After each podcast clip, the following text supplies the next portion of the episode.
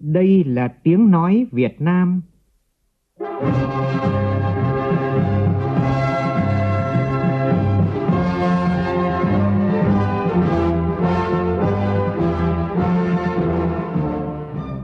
là tiếng nói Việt Nam phát thanh từ Hà Nội, thủ đô nước Cộng hòa xã hội chủ nghĩa Việt Nam.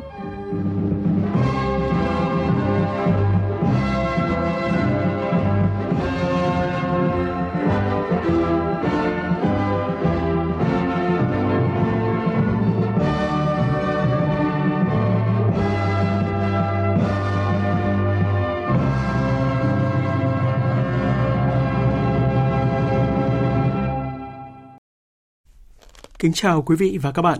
Mời quý vị và các bạn nghe chương trình Thời sự sáng của Đài Tiếng nói Việt Nam. Hôm nay thứ ba ngày 25 tháng 5 năm 2021, tức ngày 14 tháng 4 năm Tân Sửu. Chương trình có những nội dung đáng chú ý sau.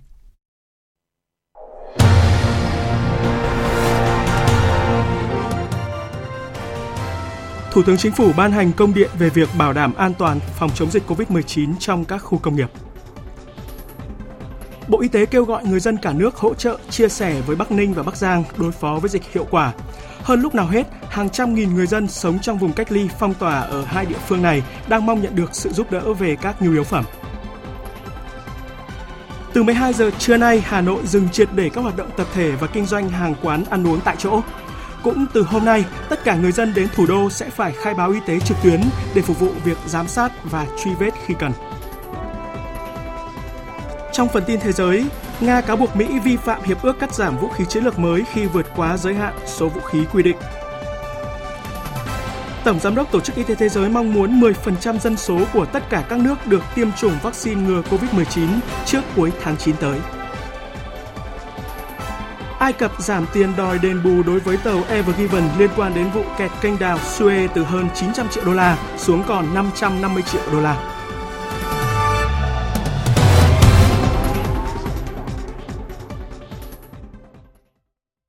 Bây giờ là nội dung chi tiết.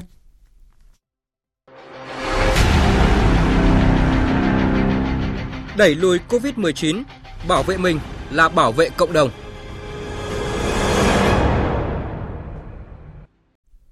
Sáng nay, Bộ Y tế ghi nhận thêm 57 ca mắc mới COVID-19, tất cả đều là các ca bệnh trong nước. Cụ thể tại Bắc Giang thêm 45 ca, Bắc Ninh 2 ca, Hà Nội 4 ca, Lạng Sơn 4 ca và Hà Nam 2 ca. Tổng số ca nhiễm cộng đồng từ ngày 27 tháng 4 đến nay đã vượt quá con số 2.400 ca ở 30 tỉnh, thành phố.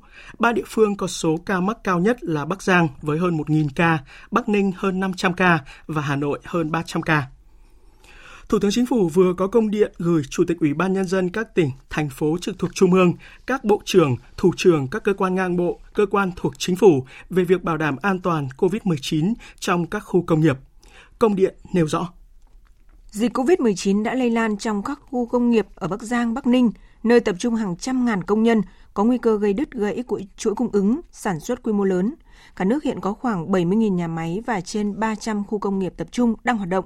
Nguy cơ dịch bùng phát ở các khu công nghiệp, nhà máy, xí nghiệp là rất lớn. Để đảm bảo thực hiện mục tiêu kép vừa chống dịch, vừa phát triển kinh tế xã hội, đảm bảo an sinh xã hội và đời sống nhân dân, Thủ tướng Chính phủ yêu cầu các bộ ngành địa phương nêu cao tinh thần trách nhiệm, cảnh giác, tổ chức quán triệt, thực hiện nghiêm quyết liệt chỉ đạo của Ban Bí thư, của Chính phủ, Thủ tướng Chính phủ và của Ban Chỉ đạo Quốc gia phòng chống dịch COVID-19. Chủ tịch Ủy ban Nhân dân các tỉnh, thành phố trực thuộc Trung ương, Bộ trưởng Bộ Công Thương, Bộ trưởng Bộ Kế hoạch và Đầu tư chỉ đạo tất cả các khu công nghiệp, nhà máy, xí nghiệp phải thực hiện nghiêm các quy định phòng chống dịch, tự đánh giá mức độ an toàn, cập nhật lên bản đồ an toàn COVID-19, kiên quyết dừng hoạt động khi không đảm bảo an toàn và không cập nhật mức độ an toàn lên hệ thống. Chủ tịch Ủy ban Nhân dân các tỉnh, thành phố trực thuộc Trung ương chỉ đạo thực hiện khai báo y tế bắt buộc đối với tất cả người lao động trong các khu công nghiệp, nhà máy, xí nghiệp và những người liên quan như người cung cấp, vận chuyển vật tư, hàng hóa và xuất ăn. Xử phạt nghiêm các trường hợp không khai báo hoặc khai báo không trung thực. Bộ trưởng Bộ Y tế chỉ đạo khẩn trương ban hành các văn bản hướng dẫn việc cách ly, xét nghiệm đối với người lao động trong các khu công nghiệp, nhà máy, xí nghiệp phù hợp với đặc điểm của từng khu vực và diễn biến tình hình dịch bệnh, để nếu có tình huống dịch xâm nhập, có thể duy trì hoặc sớm khôi phục sản xuất kinh doanh, thực hiện hiệu quả mục tiêu kép theo chỉ đạo của Chính phủ. Bộ trưởng Bộ Y tế cũng vừa đề nghị các cấp các ngành, đặc biệt là các địa phương, nâng cao mức độ cảnh báo, tiếp tục huy động toàn bộ hệ thống chính trị và người dân tham gia vào công tác phòng chống dịch COVID-19. Tỉnh Bắc Ninh vừa yêu cầu người dân ở các huyện Quế Võ, Yên Phong, Thuận Thành và thành phố Bắc Ninh không ra đường sau 20 giờ nhằm giảm tối đa nguy cơ lây lan dịch bệnh. Người dân chỉ ra đường trong các trường hợp cần thiết như thực hiện công vụ, đưa người đi cấp cứu, đi làm ca đêm, đi làm về và phải có giấy xác nhận của cơ quan doanh nghiệp. Tỉnh Bắc Ninh cũng yêu cầu các huyện Quế Võ, Yên Phong, Thuận Thành và thành phố Bắc Ninh thực hiện nghiêm việc gia đình cách ly với gia đình, thôn xóm cách ly với thôn xóm. Trong diễn biến mới nhất, Chủ tịch Ủy ban nhân dân tỉnh Bắc Ninh vừa chỉ đạo Chủ tịch Ủy ban nhân dân huyện Thuận Thành xem xét việc đình chỉ chức vụ, xử lý kỷ luật đối với Chủ tịch Ủy ban nhân dân cấp xã đã để dịch bệnh lây lan do không thực hiện nghiêm các quy định về phòng chống dịch. Tỉnh Hải Dương cũng vừa áp dụng thêm một số biện pháp phòng chống dịch từ 0 giờ hôm nay. Áp dụng các biện pháp về giãn cách xã hội và hạn chế các dịch vụ không thiết yếu ở mức độ cao hơn hiện nay tại 10 phường của thành phố Hải Dương gồm Trần Phú, Lê Thanh Nghị, Hải Tân, Nguyễn Trãi, Trần Hưng Đạo, Phạm Ngũ Lão, Quang Trung, Thanh Bình, Tân Bình, Ngọc Châu. Các cơ quan đơn vị trên địa bàn giảm bớt tối đa các cuộc họp, hội nghị trực tiếp, tăng cường họp trực tuyến, giảm một nửa số người đến cơ quan làm việc, tăng cường làm việc từ xa. Tỉnh sẽ hỗ trợ thành phố Hải Dương ít nhất 10.000 kit xét nghiệm nhanh để sàng lọc sớm mầm bệnh ở những nơi nguy cơ cao. Từ ngày 1 tháng 6 tới sẽ thu phí tiền ăn đối với các đối tượng cách ly tập trung, trừ những đối tượng được miễn giảm. Lãnh đạo thành phố Hồ Chí Minh khuyến cáo những người trên 60 tuổi hạn chế ra đường và đến những nơi đông người vì khả năng kháng thể của người lớn tuổi yếu, dễ mắc bệnh. Thành phố Hồ Chí Minh cũng yêu cầu từ hôm nay người đến các cơ quan đơn vị liên hệ công tác phải khai báo y tế. Mỗi cơ quan phải thành lập một tổ COVID-19 để kiểm soát khách ra vào. Chủ tịch Ủy ban nhân dân thành phố Hà Nội vừa ban hành công điện khẩn yêu cầu tạm dừng hoạt động các nhà hàng, cơ sở dịch vụ ăn uống tại chỗ. Cụ thể, từ 12 giờ trưa nay sẽ tạm dừng hoạt động các nhà hàng, cơ sở dịch vụ ăn uống tại chỗ, chỉ cho phép bán hàng mang về, không tổ chức ăn uống liên hoan, tập trung đông người, tạm dừng hoạt động các cửa hàng cắt tóc gội đầu, dừng triệt để hoạt động vui chơi, tập thể dục, tụ tập đông người tại công viên, vườn hoa và các địa điểm công cộng. Khuyến khích các cơ quan doanh nghiệp trên địa bàn tăng cường ứng dụng công nghệ thông tin trong quản lý điều hành, làm việc trực tuyến. Tiếp tục chỉ đạo thực hiện công tác tập huấn, đảm bảo năng lực hiệu quả hoạt động và trách nhiệm của tổ COVID cộng đồng trên địa bàn. Giám sát, quản lý chặt chẽ việc cách ly y tế tại cộng đồng, tuyệt đối không để xảy ra các ca bệnh mới phát sinh tại cộng đồng. Cũng từ hôm nay, tất cả người dân đến Hà Nội sẽ phải khai báo y tế trực tuyến để phục vụ việc giám sát và truy vết khi cần.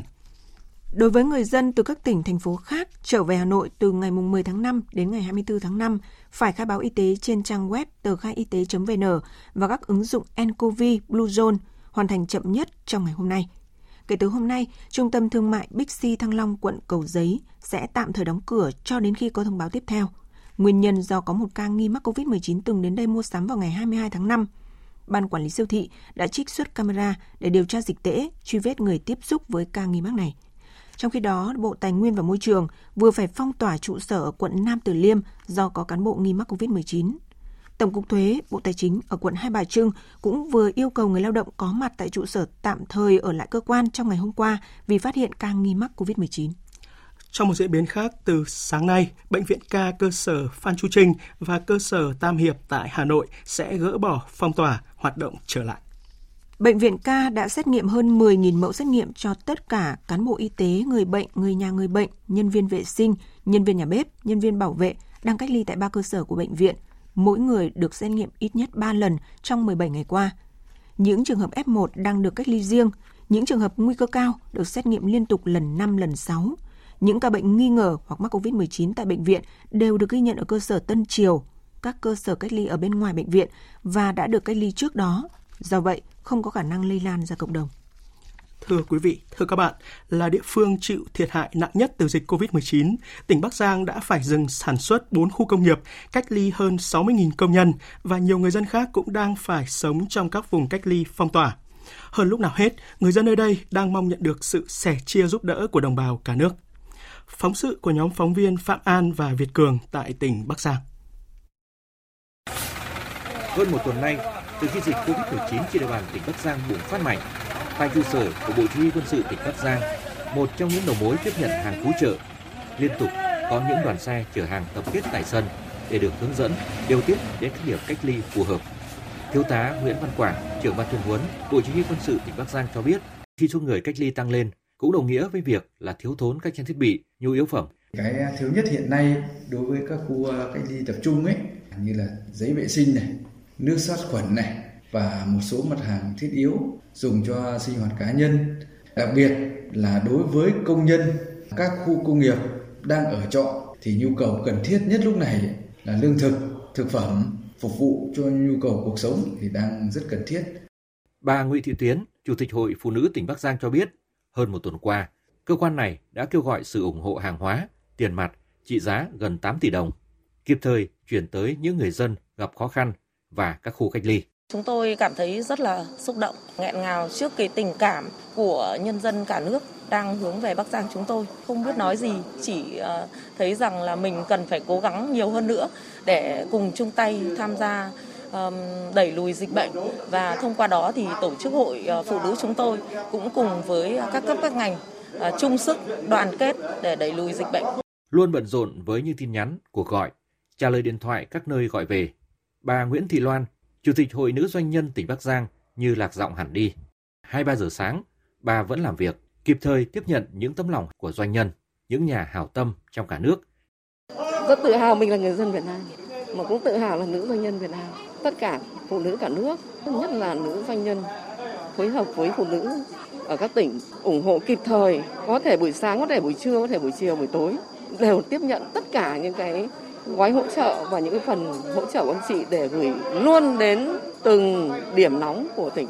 Cho nên đến thời điểm này thì rất tin tưởng dịch sẽ phải đi qua. Tại các khu cách ly, các y bác sĩ, lực lượng quân đội, công an, dân quân vẫn căng mình làm việc. Những tiếng loa thông báo thực hiện các biện pháp an toàn tại khu cách ly, tiếp nhận người đến cách ly hay di chuyển những F0 đến các khu cách ly đặc biệt vẫn đều đặn vang lên, cũng đồng nghĩa thêm một áp lực với các y bác sĩ ở đây. Bác sĩ Nguyễn Thị Thu Hà, phụ trách khu cách ly trường mầm non Trần Nguyên Hãn, thành phố Bắc Giang chia sẻ. Bệnh nhân vào, họ không vào ngay một lúc. Cứ phường xã nào mà có quyết định lập tức xe cứu thương sẽ đến đón họ và đưa trở về đây.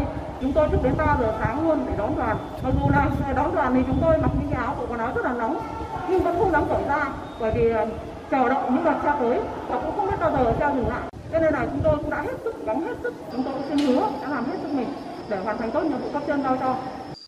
Những người nơi tuyến đầu chống dịch vẫn luôn nỗ lực ngày đêm để đẩy lùi dịch bệnh. Và hơn lúc nào hết, Bắc Giang đang cần lắm những tấm lòng thiện nguyện, sẻ chia của đồng bào cả nước vào lúc này.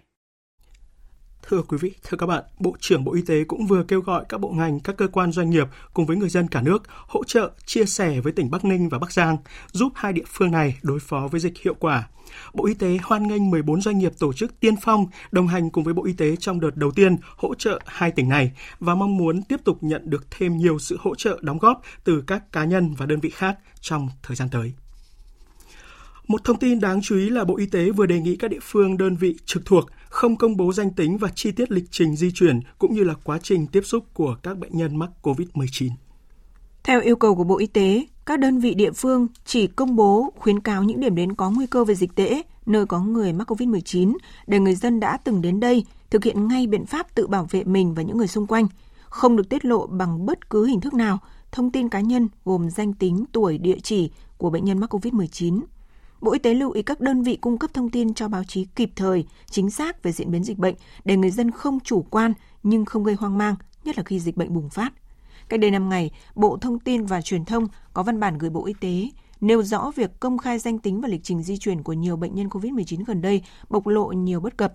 Những thông tin này được Trung tâm Kiểm soát Dịch bệnh các địa phương công bố, phần nhiều dựa vào khai báo của người bệnh, khiến dư luận bàn tán kỳ thị, xâm phạm đời tư, gây ảnh hưởng đến gia đình họ. Vì vậy, Bộ Thông tin và Truyền thông đề nghị Bộ Y tế chỉ đạo các đơn vị và địa phương không công bố danh tính, chi tiết lịch trình di chuyển và chi tiết quá trình tiếp xúc của bệnh nhân COVID-19. Bất chấp dịch COVID-19 diễn biến phức tạp, một nhóm 40 người vẫn mở tiệc ma túy ngay tại một quán karaoke ở tỉnh Thanh Hóa.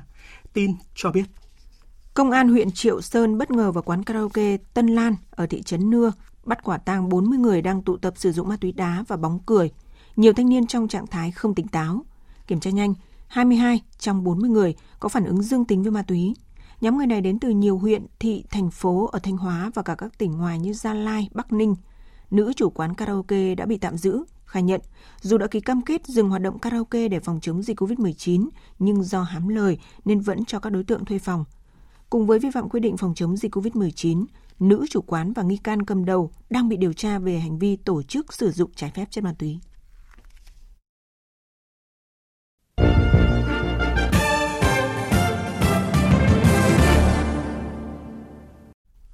Mời quý vị và các bạn nghe tiếp chương trình Thời sự sáng của Đài Tiếng nói Việt Nam.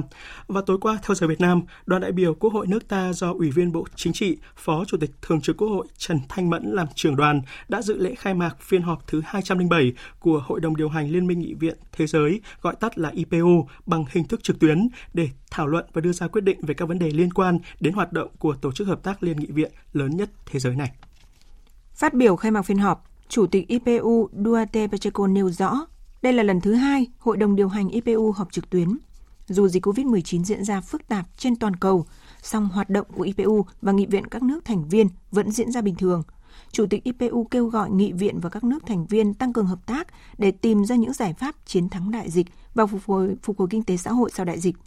Các đại biểu mong muốn Chủ tịch IPU sẽ có hành động mạnh mẽ hơn vì các vấn đề toàn cầu, trong đó có phát triển bền vững, chống biến đổi khí hậu, tăng cường đối thoại và hợp tác giữa các nghị viện. Đoàn đại biểu Quốc hội nước ta tham gia tích cực tại phiên họp, thể hiện vai trò thành viên trách nhiệm của IPU và các diễn đàn nghị viện quốc tế và khu vực khác. Chuyển sang các tin thế giới đáng chú ý khác. Nga vừa cáo buộc Mỹ vi phạm hiệp ước cắt giảm vũ khí chiến lược mới khi vượt quá giới hạn số vũ khí quy định tại hiệp ước này. Cụ thể, số lượng bệ phóng tên lửa và máy bay ném bom của Mỹ vượt quá giới hạn 101 chiếc. Hiệp ước cắt giảm vũ khí chiến lược mới được Nga và Mỹ ký vào năm 2010 là thỏa thuận chiến lược cuối cùng về kiểm soát vũ khí hạt nhân giữa hai siêu cường quân sự. Quy định mỗi nước được phép triển khai tối đa 1.550 đầu đạn hạt nhân, 700 tên lửa và 800 bệ phóng. Nga và Mỹ đã đồng ý gia hạn hiệp ước cắt giảm vũ khí chiến lược mới vào đầu năm nay, chỉ vài ngày trước khi thỏa thuận hết hạn vào ngày 5 tháng 2 vừa qua. Cáo buộc của Bộ Ngoại giao Nga được đưa ra trong bối cảnh hai bên đang thúc đẩy tổ chức hội nghị thượng đỉnh giữa Tổng thống Nga Putin và Tổng thống Mỹ Biden vào tháng tới, có thể tại Thụy Sĩ. Ngoại trưởng Mỹ đang trên đường tới Trung Đông trong nỗ lực nối lại các cuộc đàm phán hòa bình giữa Israel và Palestine. Phóng viên Phạm Huân, thường trú tại Mỹ, đưa tin. Ngoại trưởng Mỹ Antony Blinken đã lên đường sang Trung Đông với các chặng dừng chân ngắn tại Israel, khu bờ Tây, Jordani và Ai Cập. Mục đích chính của chuyến thăm Trung Đông đó là củng cố thỏa thuận ngừng bắn giữa Israel và Palestine, với hy vọng thỏa thuận này sẽ được duy trì, thảo luận nhu cầu vận chuyển khẩn cấp viện trợ nhân đạo vào Gaza và tạo nền móng cho việc nối lại đàm phán hòa bình giữa Israel và Palestine. Ngoại trưởng Blinken sẽ có các cuộc gặp với lãnh đạo Israel, Palestine, Ai Cập và Jordani, nhưng sẽ không gặp đại diện phong trào vũ trang Hamas đang nắm quyền kiểm soát Gaza. Hamas từng bị Mỹ liệt vào danh sách các tổ chức khủng bố nước ngoài và liên lạc giữa các quan chức Mỹ và tổ chức này bị cấm. Điều đó có nghĩa Mỹ sẽ phải thông qua các nước thứ ba như Ai Cập và Qatar để truyền các thông điệp tới Hamas. Tình hình Mali lại rơi vào bất ổn. Quân đội nước này vừa bắt giữ Tổng thống và Thủ tướng lâm thời, cũng như là Bộ trưởng Quốc phòng và đưa đến một căn cứ quân sự gần thủ đô Bamako. Vụ việc đã làm trầm trọng thêm sự bất ổn chính trị tại nước này sau cuộc đảo chính quân sự lật đổ Tổng thống. Trước đó, chỉ vài giờ, chính phủ lâm thời của Mali đã bổ nhiệm các tân bộ trưởng, trong đó những nhân vật thuộc phe quân đội vẫn duy trì các vị trí chủ chốt, bất chấp làn sóng chỉ trích ngày càng tăng cao về vai trò của lực lượng quân đội ở quốc gia Tây Phi này. Trong thành phần chính phủ mới, hai thành viên của chính quyền quân sự, lực lượng đã lật đổ Tổng thống Ibrahim Keita vào hôm 18 tháng 8 năm ngoái, gồm ông Camara và Đại tá Kone đã bị thay thế khỏi vị trí Bộ trưởng Quốc phòng và Bộ trưởng An ninh. Thay vào đó, Chuẩn tướng Doucouré và Thiếu tướng Bano lần lượt được bổ nhiệm vào hai vị trí này. Trước việc Litva rút khỏi cơ chế 17+1 giữa Trung Quốc và các nước Trung Đông Âu, Bộ Ngoại giao Trung Quốc khẳng định quyết định này không ảnh hưởng đến cơ chế hợp tác hiện hành. Phóng viên Bích Thuận, thường trú tại Trung Quốc, đưa tin. Người phát ngôn Bộ Ngoại giao Trung Quốc Triệu Lập Kiên cho biết đây là cơ chế hợp tác xuyên khu vực do Trung Quốc và các nước Trung Đông Âu cùng khởi xướng. 9 năm qua, cơ chế này đã gặt hái nhiều kết quả và đem lại lợi ích thiết thực cho người dân các nước thành viên. Trung Quốc mời các tổ chức quốc tế và quốc gia khác tham gia vào khuôn khổ hợp tác này, khẳng định diễn đàn này sẽ không bị ảnh hưởng bởi các vụ việc riêng lẻ. Trong khi đó, chuyên gia Trung Quốc lên án hành động này của Litva là một khởi đầu tồi tệ, nhấn mạnh Trung Quốc cần để cơ chế này gặt hái thêm nhiều thành quả, khiến các quốc gia như Litva phải cảm thấy tiếc nuối. Trước đó, ngày 22 tháng 5, Bộ trưởng Ngoại giao Litva cho biết nước này đã chính thức rút khỏi cơ chế 17+1 với Trung Quốc và kêu gọi các quốc gia EU khác hành động tương tự, trở thành quốc gia đầu tiên rút khỏi khuôn khổ hợp tác này. Căng thẳng giữa Latvia và Belarus tiếp tục gia tăng khi cả hai nước vừa quyết định trục xuất toàn bộ nhân viên đại sứ quán của nhau. Bộ Ngoại giao Latvia sẽ trục xuất đại sứ và tất cả các nhà ngoại giao đại sứ quán Belarus tại nước này để trả đũa yêu cầu của Minsk về việc đại sứ và tất cả nhân viên cơ quan đại diện ngoại giao Latvia phải rời Belarus. Trước đó, Bộ Ngoại giao Belarus đã yêu cầu đại sứ Latvia và tất cả nhân viên đại sứ quán nước này rời Minsk sau khi quốc kỳ Belarus ở Riga bị xúc phạm.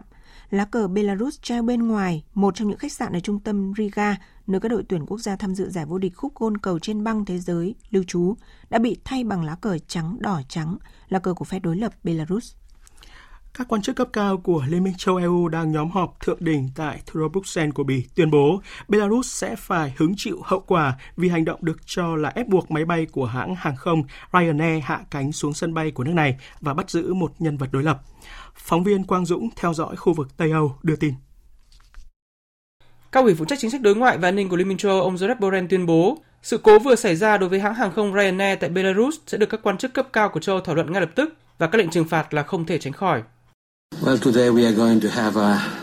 Chúng tôi xem đây là hành động không thể chấp nhận được, cũng giống như việc bắt giữ hai hành khách trên chuyến bay. Chúng tôi yêu cầu hai người này phải được thả ngay lập tức và sẽ thảo luận các biện pháp tiếp theo bởi sự việc này không thể trôi qua mà không có hậu quả. Hiện một bản dự thảo về kế hoạch trừng phạt Belarus đã được lập ra. Theo đó, Liên minh châu Âu lên kế hoạch cấm mọi chuyến bay của hãng hàng không Belarus bay vào không phận của các nước Liên minh châu Âu, cũng như yêu cầu mọi hãng hàng không của châu Âu không bay qua không phận Belarus. Nhà chức trách Belarus giải thích việc máy bay của hãng hàng không Ryanair bị ép hạ cánh là do có đe dọa đánh bom từ lực lượng Hamas đối với chuyến bay này. Tuy nhiên, Thủ tướng Đức Angela Merkel chỉ trích lời giải thích này là hoàn toàn không đáng tin cậy. Một loạt nguyên thủ các nước châu Âu khác cũng phản ứng rất mạnh khi cho rằng sự cố vừa qua là nguy hiểm, chưa từng có tiền lệ và châu Âu cần phải lập tức đáp trả hành động của phía Belarus. Chính phủ Anh ngày 24 tháng 5 cũng ra tuyên bố sẽ trừng phạt Belarus, ngay lập tức yêu cầu các hãng hàng không Anh ngừng bay đến Belarus, đồng thời cảnh báo có thể chấm dứt giấy phép hoạt động của hãng hàng không Belavia của Belarus trên lãnh thổ Anh. Ngoại trưởng Anh ông Dominic Raab cũng cho rằng cần phải điều tra kỹ cả vai trò của phía Nga trong sự cố này. Cơ quan năng lượng nguyên tử quốc tế và Iran vừa nhất trí gia hạn thỏa thuận giám sát các hoạt động hạt nhân của Iran thêm một tháng nữa sau khi thỏa thuận kéo dài 3 tháng này đã hết hiệu lực cách đây 3 ngày. Tổng giám đốc Cơ quan năng lượng nguyên tử quốc tế cho biết.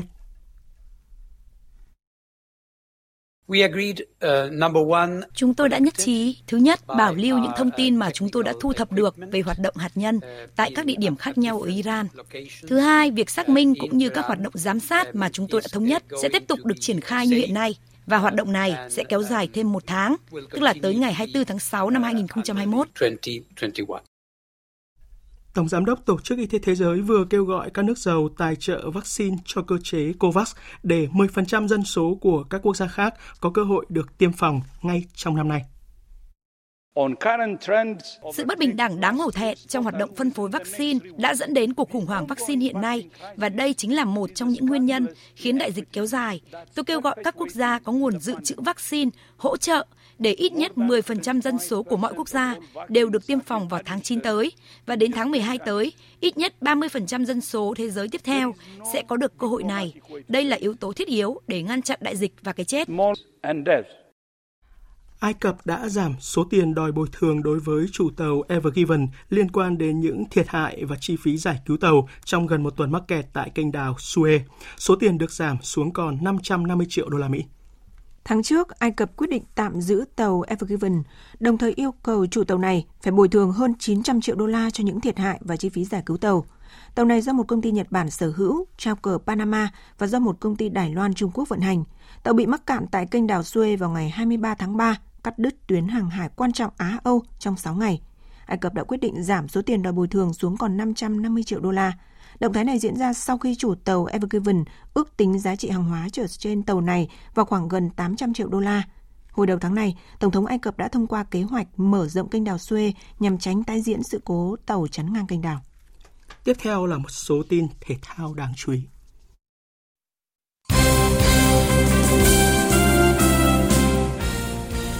Chiều qua, Chủ tịch Liên đoàn bóng đá Việt Nam VFF Lê Khánh Hải đã đến thăm và động viên tinh thần đội tuyển Việt Nam trước khi lên đường sang các tiểu vương quốc Ả Rập Thống Nhất tập huấn và thi đấu 3 trận còn lại trong khuôn khổ vòng loại thứ 2 World Cup 2022 khu vực châu Á.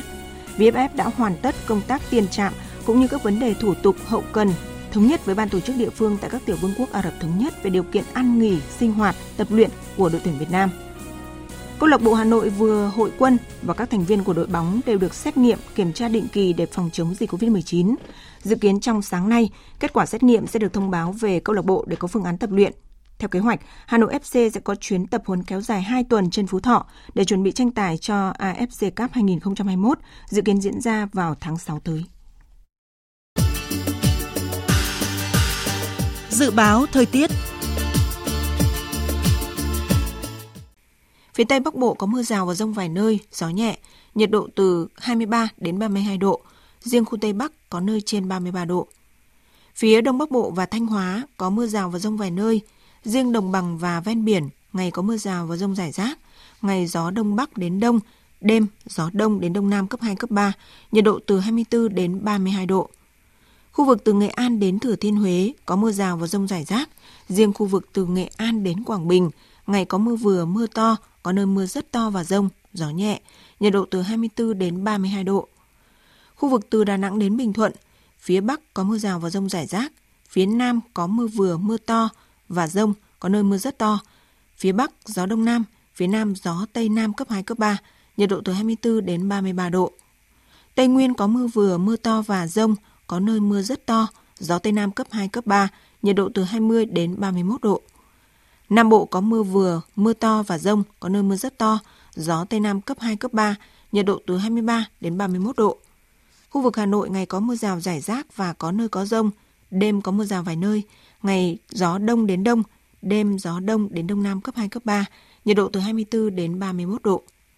Dự báo thời tiết biển, Bắc Vịnh Bắc Bộ có mưa rào rải rác và có nơi có dông, ngày gió Đông Bắc đến Đông cấp 4, cấp 5, đêm có gió Đông đến Đông Nam cấp 3, cấp 4.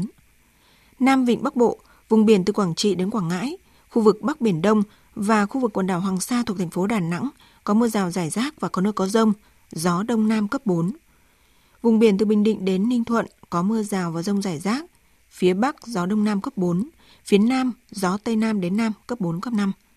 Vùng biển từ Bình Thuận đến Cà Mau có mưa rào và rải rác có dông, trong mưa dông có khả năng xảy ra lốc xoáy, gió Tây Nam cấp 5 có lúc cấp 6, giật cấp 7, cấp 8, biển động. Vùng biển từ Cà Mau đến Kiên Giang có mưa rào và rải rác có dông, gió Tây đến Tây Nam cấp 4, cấp 5.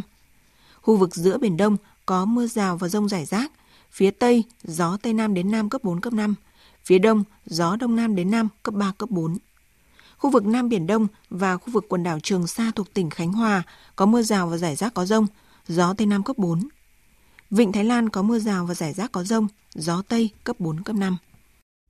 Tới đây, chúng tôi kết thúc chương trình Thời sự sáng nay. Chương trình do các biên tập viên Hải Quân và Nguyễn Kiên thực hiện với sự tham gia của phát thanh viên Quỳnh Anh, kỹ thuật viên Hà Hùng, chịu trách nhiệm nội dung Nguyễn Thị Tuyết Mai. Cảm ơn quý vị và các bạn đã quan tâm theo dõi.